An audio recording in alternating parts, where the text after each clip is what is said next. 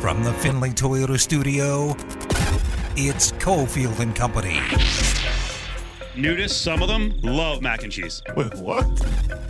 What is even going on anymore? It's just so infuriating every time we do these. Let me go get a glass of milk, some of my chocolate chip cookies, and good old supermarket sweep. It's time for Cofield and Company with Steve Cofield on ESPN Las Vegas. We told you so. We told you so. It's a Monday. Cofield and Company. Adam Hill is here. Ari alongside as well. We told you so. Trending at 2 o'clock as we come out for another week of Cofield and Company. Let's get into what the Golden, well, we'll get to the Golden Knights here in five minutes. But we told you the cicadas could be coming. For anyone listening online, it's all for you. We tried to warn you. We had them. And now the rest of the country is acting like it's a big deal, Adam. Don't care now. we went through it and no one cared about us. And now I'm looking at a radar. You see this one? Oh, yeah. Radar over the DC area. There are so many of these buggers that we had. Remember how bad they were here? Oh, yeah. Just really annoying. So many of them. It looked like a freaking storm over DC. I love it. Uh, yeah. The, Praying for you, DC. Thoughts and prayers. I hope you make it. I feel like Hope you my, make it. my last year living in D.C., I feel like they were there. Oh, really? I think they they come every 17 years. Or uh, I listen. I just said something. I have no idea what the case is. I Well, thought this was what it pretty much the case the last time we saw the uh, the cricket cicada br- breakout here. We talked about it every day. We had no idea what we were speaking of. Yeah, it's just fun I to just talk know about. It just felt dangerous. It wasn't. it's fun to look at. They're fun to talk about. Uh, they are annoying, as you said, more than anything else. Uh, we had the one was the one I was at at the soccer game, and it was just like a like they en- enveloped the entire stadium. It was cr- it was pretty crazy. Sweet, Uh, sweet. yeah, good luck with them. They're fun. I mean, but they'll go away and they'll be gone, and then we'll forget about them for a while. People are eating them, so maybe this cures some of the you know hunger issues. I will say we missed out on that craze. All that protein. We talked about the great protein the cicadas provide. Mostly So don't taste very good though. we're uh, we're cicada free. We are Julio Jones free as well. What just happened? Second round pick. Yeah. Now, when do we find out about, uh, about the money details? Julio Jones to the Tennessee Titans. Uh, rumors have it that he actually did pass on going to Baltimore because of the cicadas. Uh, do we have any idea of an extension, what this is actually going to cost? Because that's really the key here. Because the Raiders certainly could afford a second round pick for Julio Jones, but you know, do you want to be laying out twenty five mil and a bonus and a you know an extension on top of not on top of, but tear up his existing deal and extend him? No, I I, I would say a Raiders dodged a bullet. Um, B, like I. To me, the, the deal is for less than he makes now. The deal isn't an extent, and that's not what's going to be. No, it's not gonna be. It's going to be a lot of It's money. It's going to be more. The Titans are going to pay Right. through the nose for thirty two year old Julio Jones. Right. I, it would have my my you know outlook for the for what a Raiders team would have been is said if we acquire you, how much of a pay cut will you take? How long will you sign at a reduced deal? And when he said no, I want more money. Right. All right, cool. Enjoy. Have fun somewhere else. You basically pull an ESPN. Exactly. personalities. Exactly. You offer a pay cut, they move on. They say it was their choice. Sure. Uh, but yeah, Julio Jones is going to get a lot of money. He's going to get a long deal, which is pretty crazy to me at 32 years old when he's been kind of breaking down the last couple of years. Um, and by the way, this is not me in retrospect saying, well, the Raiders need to get him. Raiders need to get him. Raiders need to get him. Well, Raiders didn't want him anyway. Like, this is what I said from the beginning. This was a Typical Raiders backer, Adam, changing his story. yeah, this would be a, this was was going to be a bad idea for the Raiders to do, and fortunately for them, uh, they didn't. But yeah, the Titans, I think it makes a lot more sense. They needed a weapon like this uh, for more, uh, you know, in a short term manner, and they feel like you know he's going to pair with, uh, you know, with AJ Brown and with with Tannehill and, and make them explosive with Derrick Henry in the backfield. The Raiders didn't need to invest money on the offense; they needed uh, to improve the defense. We know that from the last couple of seasons. So uh, we'll see what he gets. You're right. This is that is the the story. story, It's not yeah. the second round pick. The second round pick is is what it is. I mean, that's you know who cares? That's the, you know that second round picks are valuable, but for Julio Jones, sure, that's that's great. It's what what does the deal cost them down the road? Lots of playoff action tonight. We got Bucks and Brooklyn. We've got Denver and Phoenix. We'll talk to JVT, our basketball guy and part of the company, in the four o'clock hour about the series prices. Although uh, Milwaukee and Brooklyn will be off by that point, uh, 4:30 start, and then we've got NHL tonight. Right, we've got an early game for us, 3:30, Islanders Boston 2-2 series, and then the series we're starting to keep an eye on. Which, uh, hey, if we brought this up on Friday, it'd be like, hey, jackass, don't worry about what's going on in the Canadian series with Montreal on the peg. You can't even beat these guys in front of you.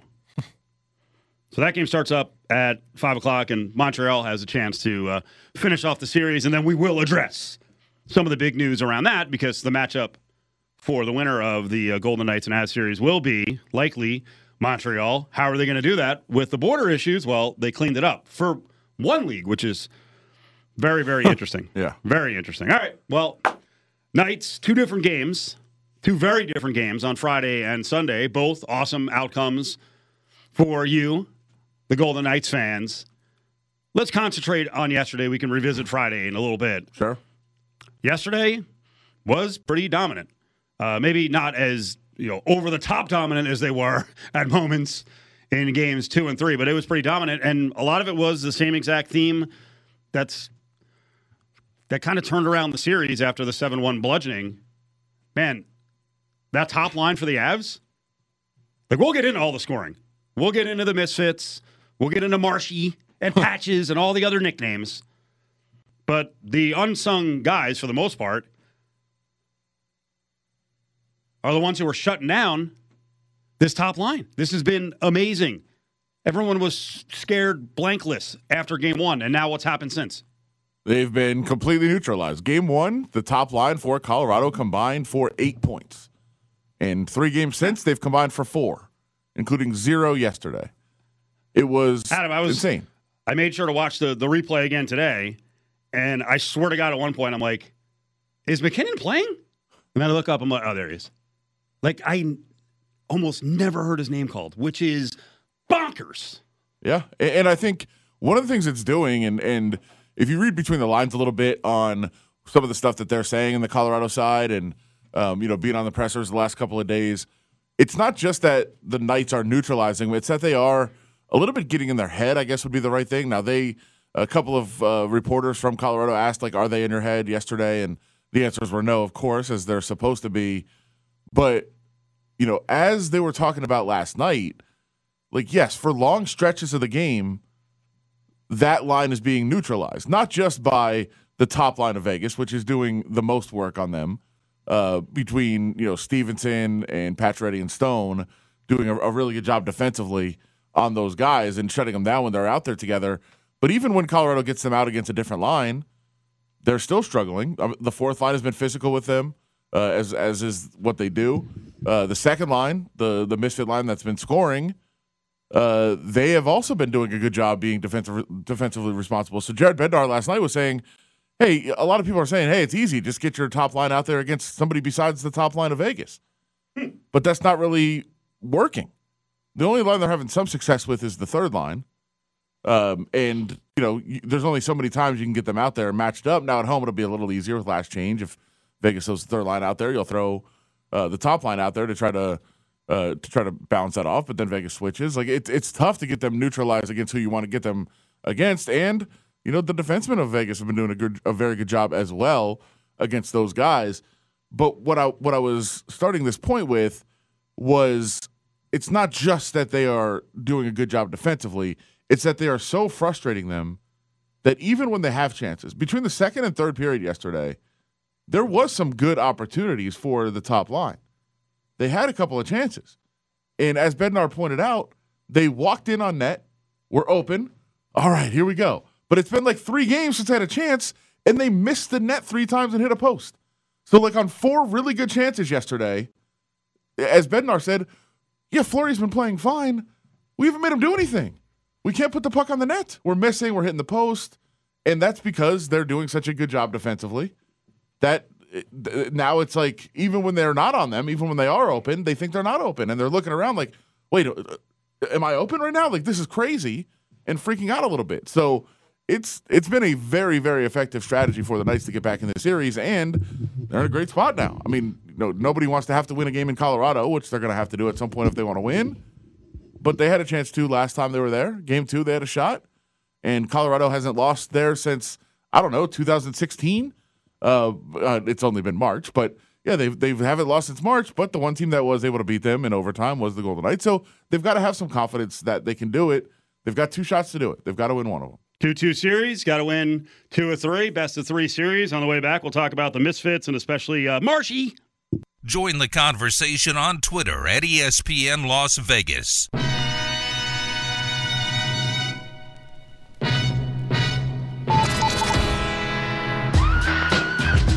This line has combined to score six of the nine goals for the Golden Knights in this series. Marchessault with a pair tonight, Karlsson and Riley Smith. Karlsson line was able to wrestle the momentum back in their favor for the Vegas Golden Knights in that second period. It started with the forecheck pressure and then the eventual goal by William Karlsson, but they've had energy all period long. Nine shots on goal for this line. Now, back to Cofield and Company in the Findlay Toyota studio. Pretty cool, huh? Pretty cool story emerging. Misfit line taking off big time, making a massive difference. It's funny, uh, Adam and I were talking off the air because we chat about the Golden Knights for hours and hours and hours. and uh, last week, I was actually texting you uh, during one of the games, and it might have been, might have been game two. It's probably game two. Uh, and I was expressing frustration at Karlsson. And you fired back. You're like, well, he's been pretty good on defense, but yeah, I was pointing out there's a bunch of times on on offense where he, he's just he just wasn't holding on to the puck. Yeah. just sloppy. And man, his play and the rest of that line's play the last couple of games has been ridiculous. And come on, Karlsson on the play where he's he's in the corner and he just reaches out his stick and you know flicks it in front of the net to set up the the Marchessault goal where Marchessault's you know all over Grubauer. Yeah. That was awesome. He was behind the freaking net and he put it in position for something dangerous to happen. And then obviously, you know, Marchessault has gotten the, the you know the ultimate end results with the three goals and the hat trick. They've been great. Yeah, and I, I do want to. I mean, you're kind of pointing it out there, but I do want to make sure that you uh, that we recognize what the line has done, the work that the line has done uh, to put Marchessault in those positions. And and yeah, he gets when when you're the goal scorer, you get the glory. But Karlsson doing all that work, not only uh, as you said, like finding him and, and putting him in good positions, but also like he is an elite defensive center.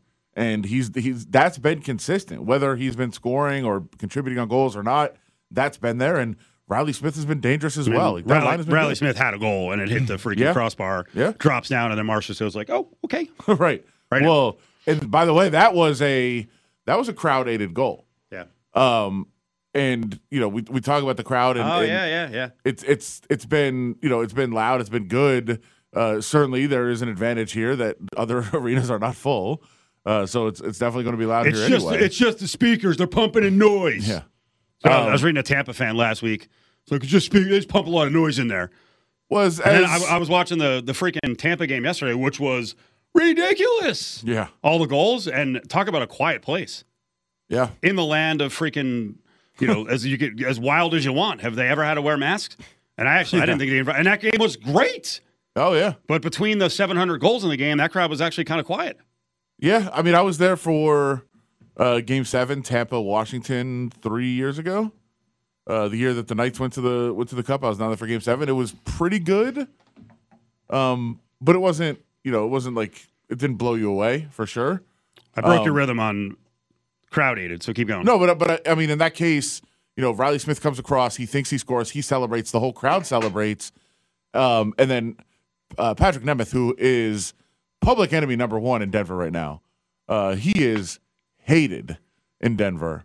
Um, and I, I'm just following along in the timeline as people are just trashing him, like, why is he in the lineup? And this is before yesterday even happened. But, you know, he had made the turnover. So he lays on the ice with his head down, like, oh, man, I can't believe I just allowed that. Uh, and then uh, uh, Pierre Edouard Bellemare, former Golden Knight, also thinks that the puck's in the net. So he gives up on the play. And the crowd is so loud that they can't communicate to each other, hey, the play's still going on. So Grubauer is like, ah, this sucks, give up a goal. And that's why the Golden Knights scored the goal. I mean, obviously it's them staying on the puck and continuing to play when, you know, Colorado give it up. But I, I do think the crowd had a lot to do with, you know, kind of going nuts there, thinking the puck was in the net and, you know, making so much noise that there was a lot of confusion for Colorado on that goal. Patches with a point in every game since he's been back, right? So he's been incredibly active Oh yeah, and and finished this time. He's had a lot of opportunities. Finished this time with a freaking brilliant shot. that was Great. great. It was freaking rocket. And that's you know which goes down as the game-winning goal, the way the game played out, and that means two straight games with the game-winning goal uh, for for Max Pacioretty uh, because he got he got the tip in at the in the three to two game in game three, so he's been incredibly effective. And, and we talked about you know the the the Golden Knights struggles to score goals early in that Minnesota Wild series. If we remember, Max Pacioretty was not there. Uh, he doesn't change everything completely, but he does get guys back to their normal positions, right? I mean, he gets he gets the makes the third line deeper by returning and you know reshuffling some of the some of the uh, lineups. Just his presence helps out that offense so much in what in what they're trying to do, and you know we're seeing them start to find that rhythm again. Um, the la- you know we, we mentioned game two, even though they lost, they were really good. Game three, they were uh, they were they were dominant throughout much of the game, even though they were very close to losing and going down three nothing. And then yesterday, I you know I thought when you factor both the offense and the defense, I thought they were as good as they've been yesterday. I I know it looked more impressive maybe in game two and three, but I thought they were they were just completely dominant all throughout the game yesterday. We'll get into this angle more. The breakdown of the penalties, right? Knights have been more disciplined. Meanwhile, the Avs to set up the uh, what was it, the third goal? Uh, what is Burakovsky doing? Like, he was, it wasn't even desperation on defense. I just was him. actually in the, the Golden Knights end of the ice, and he and Tucker going for a puck, and he like freaking like lassos his head, and you know, of course, Tuck's going to sell the call. was a they all do. They've been doing it. You know, both teams have been doing it all series. Probably the Avs more than the the uh, the Golden Knights, but he, he goes down in a heap, and then there were, by the way, there was a good scuffle after that. there was there were Tuck got yeah. to Tuck got to use his uh, his ground defense to try to get the hell get out of the clutches, but uh, but that's a terrible penalty. It's ridiculous. It And then was- it was a- Marchessault gets, you know, Marchessault left side once, rebound, comes around him again, second time it's in. It was a judo maneuver, I think. Right? Yeah, it was a good, good, uh, good takedown. Good. And yes, if you're takedown. if you're caught like that around your neck, you are gonna freaking whip yourself to the ground. So good job there, and they took advantage of it. But did, what a dumb what a dumb play. And in a series like this, you you know, you, you saw it early. You know, when the Knights committed penalties, they got murdered for it. yeah, well, I think that's that's been certainly a an area of uh, of emphasis. Like the Golden Knights have for now three games, as, we, as we've talked about, been the better team five on five for sure. But the Avs power play is so explosive and so good, and you realize that if you let them get power plays, not only might they score, but it could complete it could completely take the momentum of the game back. and and get their offense going again, get them confidence. So you you just can't allow their power play to get on the ice. As long as the Golden Knights are playing five on five, I don't think they have many concerns right now with where their game is against Colorado. Like they're fine. But you don't want to get Colorado back to playing the way that they want to play. You don't want to get them back to feeling comfortable and confident. And the way that they would do that is on the power play, where they are Yep. about the best in the league. They're the best. yeah. All right, so how does this change? Well, one, how how uh, how do we know that the Golden Knights? Because much of it's it's all playoffs, right? That's why there's such such zigzaggy elements to a lot of playoff series. How do we know that the Knights can keep this going and not get a bit spoiled by all this prosperity? You don't, and it could change immediately. Now, I would, I would say, winning.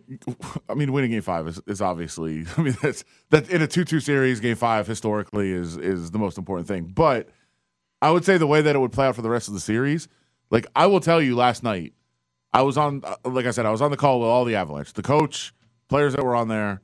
So Bednar spoke, uh, Compher spoke, um, Brandon Saad was speaking, and it was kind of all the same.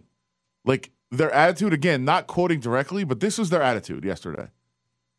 Yeah, we've got two games left in Colorado. Nobody beats us there. Sounds familiar though. Remember Dumba, Sure. right? Because Yeah. you're you're you're covering the other team. What did he say? We're a different beast. Yep, like cocky. Yeah? And hey, the Avs deserve to be cocky.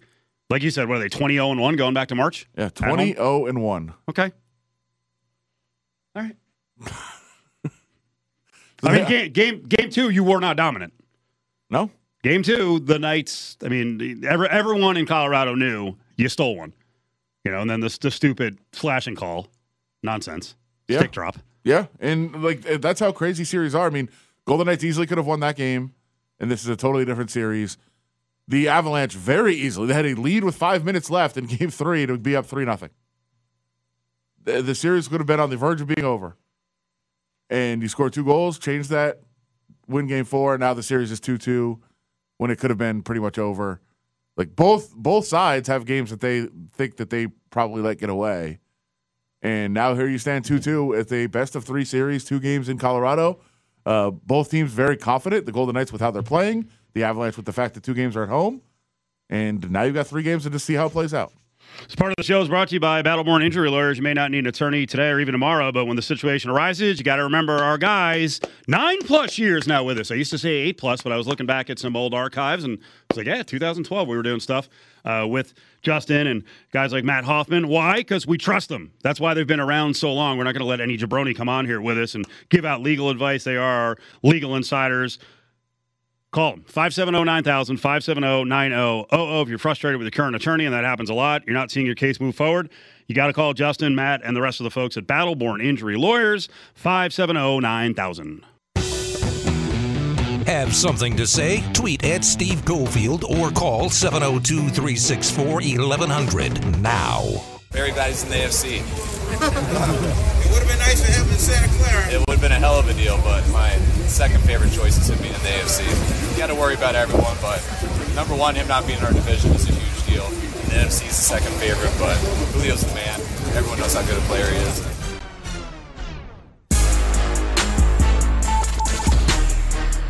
Now, back to Cofield and Company in the Findlay Toyota studio.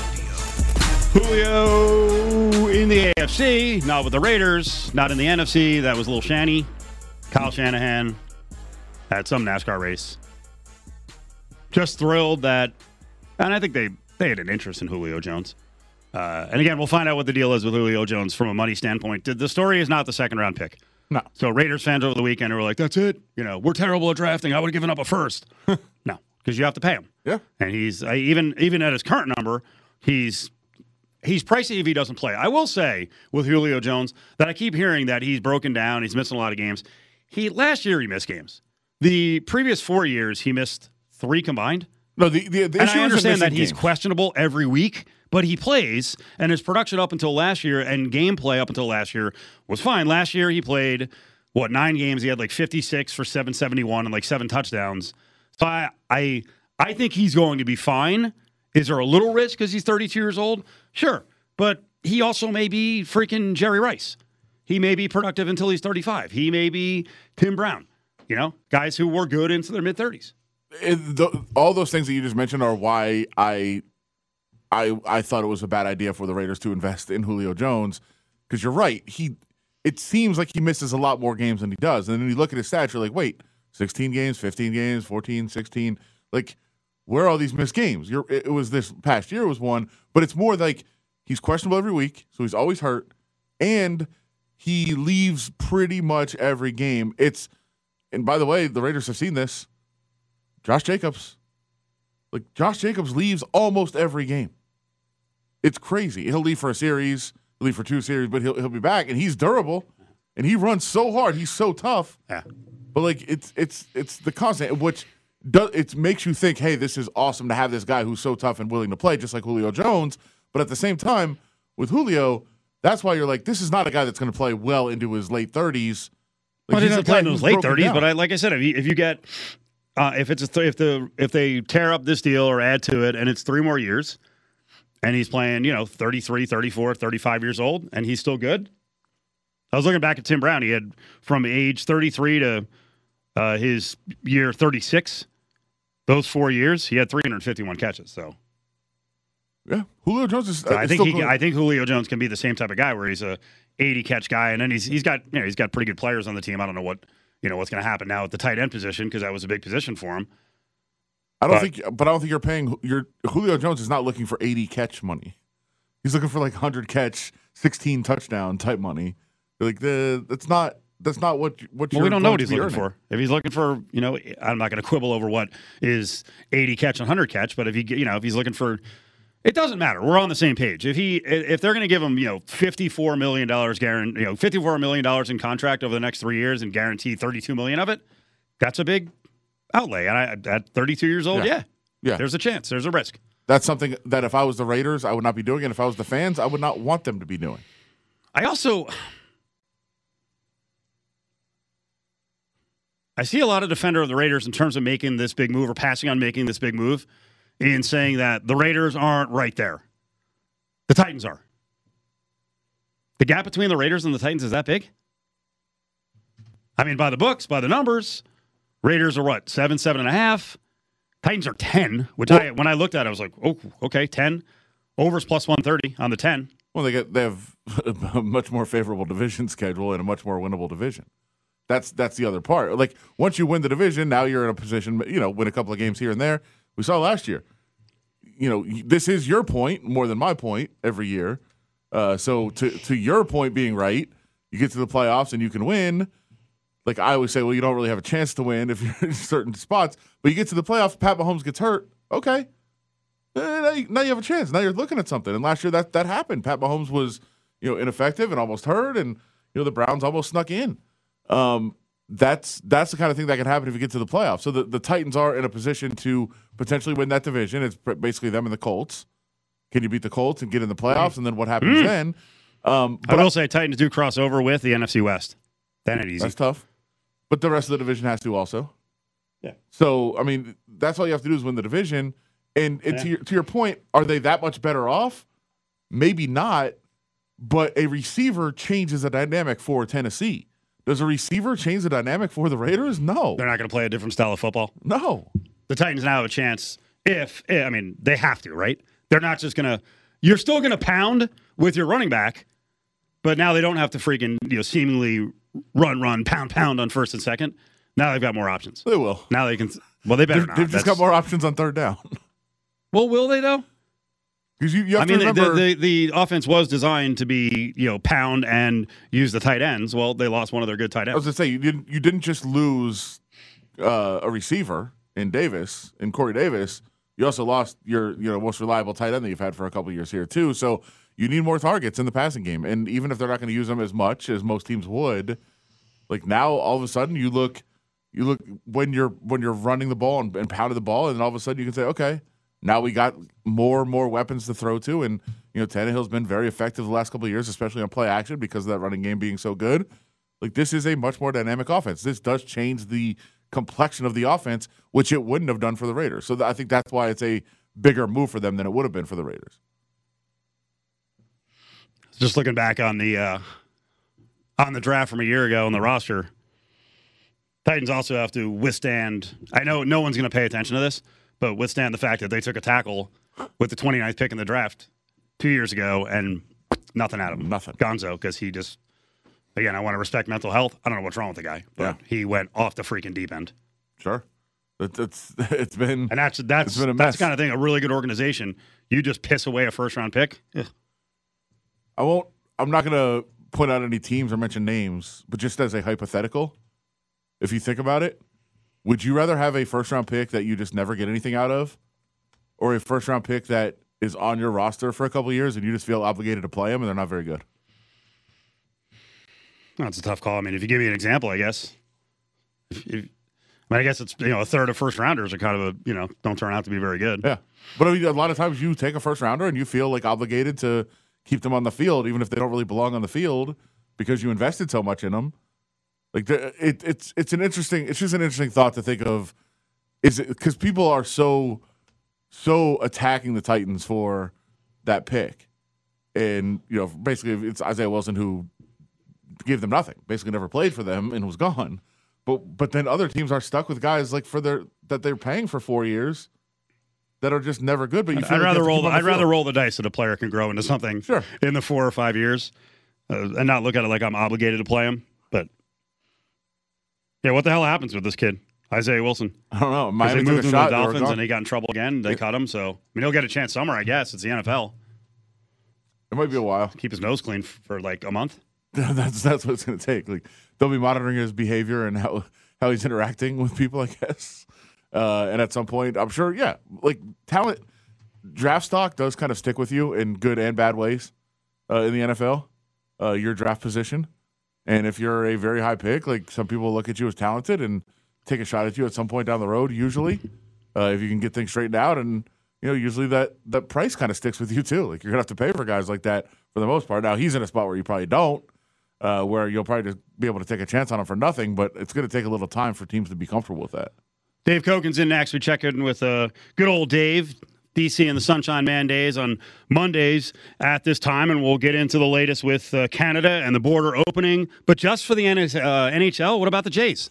Findlay Toyota. They'll do anything to sell you a car. No Toyota problem is too tough, too large, or too small. Keep your Toyota running like a Toyota. Now, back to Cofield and Company in the Findlay Toyota studio. studio.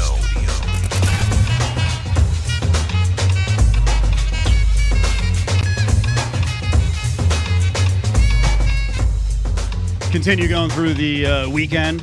Big win for the Golden Knights. We'll talk about that with Dave Cokin, but we start off every Monday recapping what's been going on the last week or so in MLB. And Dave Cokin is with us from Wager Talk. Dave, how you doing, buddy?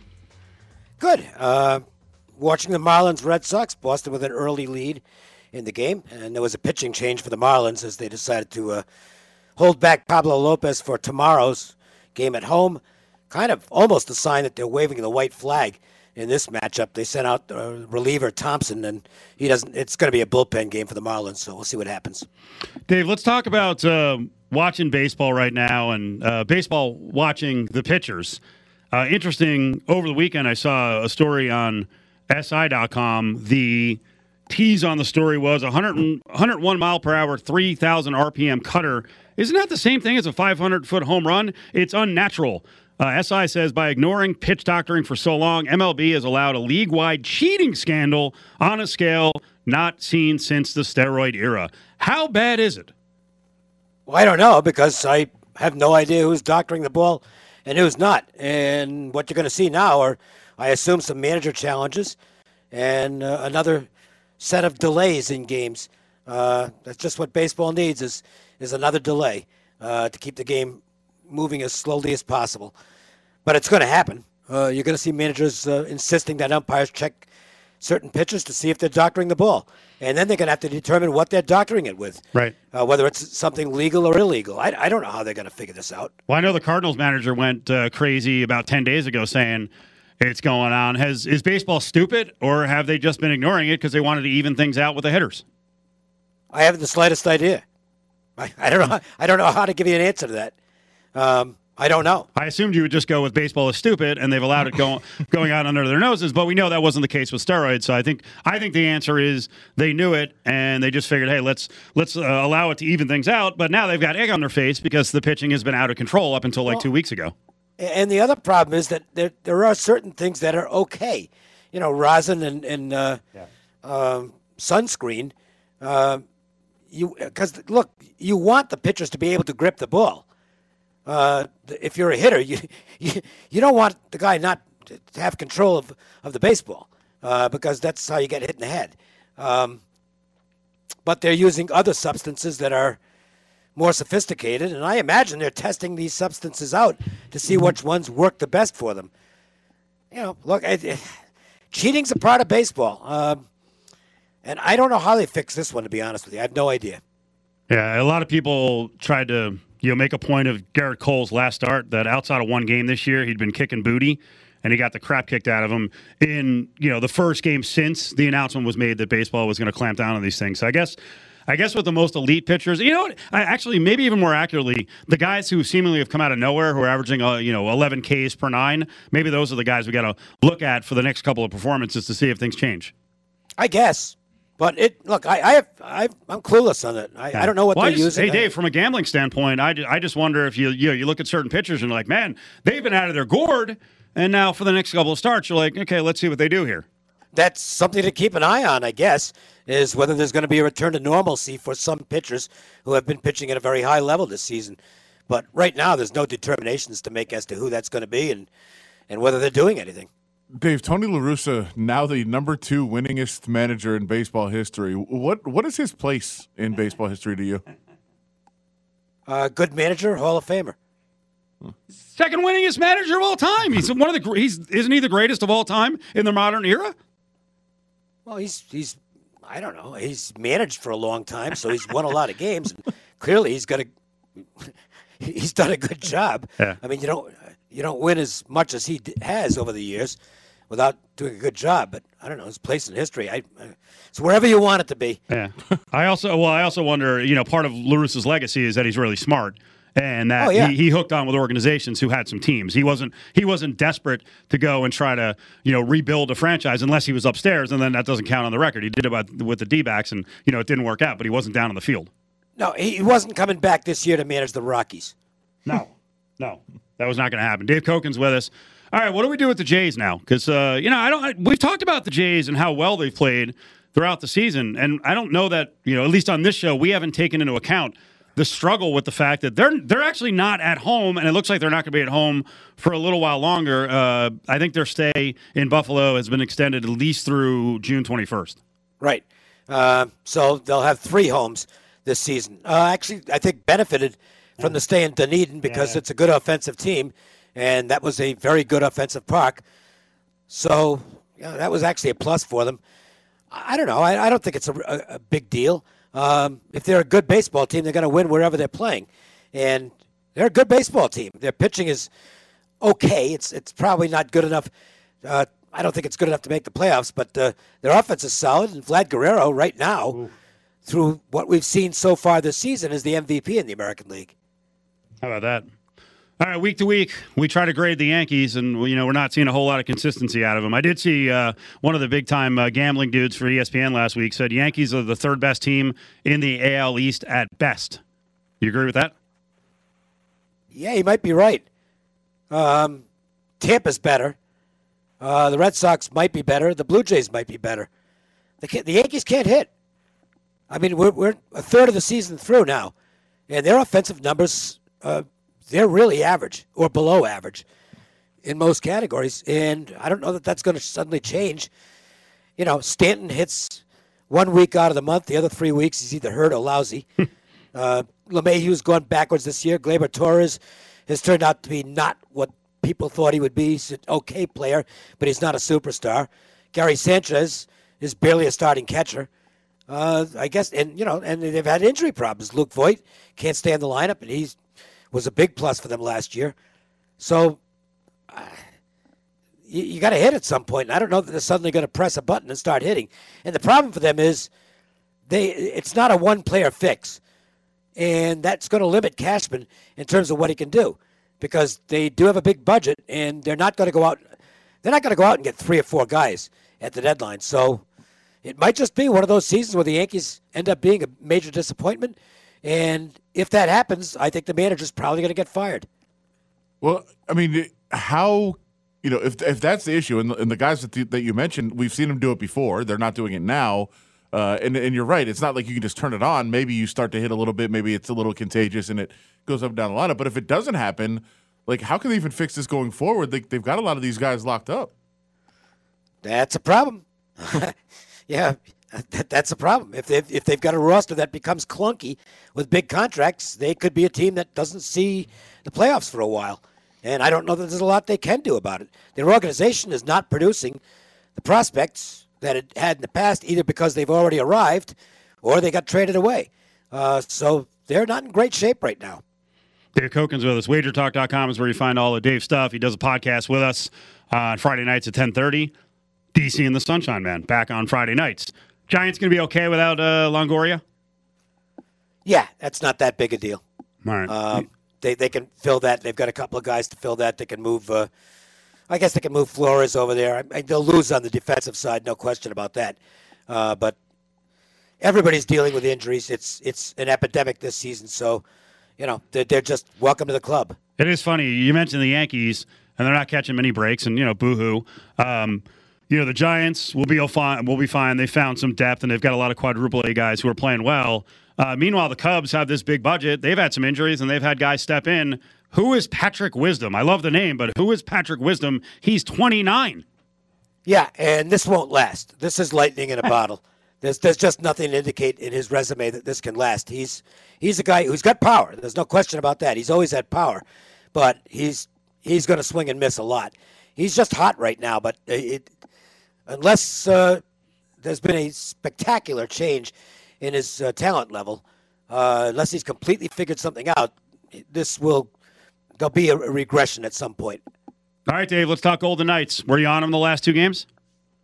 No, uh, I had them in the first period uh, in uh, game three, so I ended up with a push on that. Uh, didn't bet game four. Uh, but boy, they've played well. I, they've just dominated these last two games and the second half of game two. So they're going to have a lot of confidence going into Colorado tomorrow. But I do think you'll see a different Avalanche team. I, I expect Colorado to come out with gla- guns blazing tomorrow. And I think the Avalanche will win the first 20 minutes of the game. If they don't, they're in trouble. Uh, Colorado needs the Avalanche really need a, a fast start tomorrow. They fall behind. They're in some deep water against this team. You've been you've been watching hockey a long time, Dave, and, and you know the sport well. Like, do you think it's dangerous? Every every every player from Colorado that talked last night, and the coach, and everyone around the organization, basically was like, "Yeah, we haven't been good, but nobody beats us at home. We're fine." Like, is that a dangerous attitude? Like that the building will just fix you? No, they better have that attitude. I mean, what? And besides which, what do you want them to say? Boy, we're really worried. We got our ass kicked uh, twice. Uh, we're in trouble. well, not going to say that. They've got to say confident. They've got to speak with confidence. Now, whether they actually are or not, we'll find out when they drop the puck tomorrow night. Because again, if you, if you see them firing up and down the ice, then that confidence is real. If they're tentative, then it's not, and they'll end up getting beat if that's the case. Don't have to worry about the Golden Knights' confidence right now. What What have you seen the Golden Knights doing well? Everything. Yeah. Uh, they're back checking well. They've neutralized the Avalanche speed advantage. Um, they're just playing great hockey. And I guess the first game was a throwaway game. But since then, they've been the better team, and they could easily be up three to one in this series. They were, you know, they got goal posted basically in game two. I think they hit five posts or six posts that game. Uh, they could very well be up three to one. They're play, they are playing Colorado at this point, uh, but they've got to hope it continues because it's still a two-two series. All right, Dave, we appreciate it. Good job. We'll talk to you on Friday. Sounds good. Have a good one. There he is, Dave Cokin, wagertalk.com. It's wagertalk.com. Uh, coming up in about uh, 20 minutes, we're going to talk to Conor McGahey. He was here in Vegas working around the Golden Knights a few years back. You know, he's been in Denver for a while. He's on the call of these games. Man, he was wasn't he brash? Whoa, he was brash at the end of game two in overtime. Man, he just a stinging defeat for the Golden Knights, and he really enjoyed it. We'll see how he's doing now. Now that it's 2 2. Findlay Toyota in the Valley Auto Mall has the largest Toyota service facility in Nevada,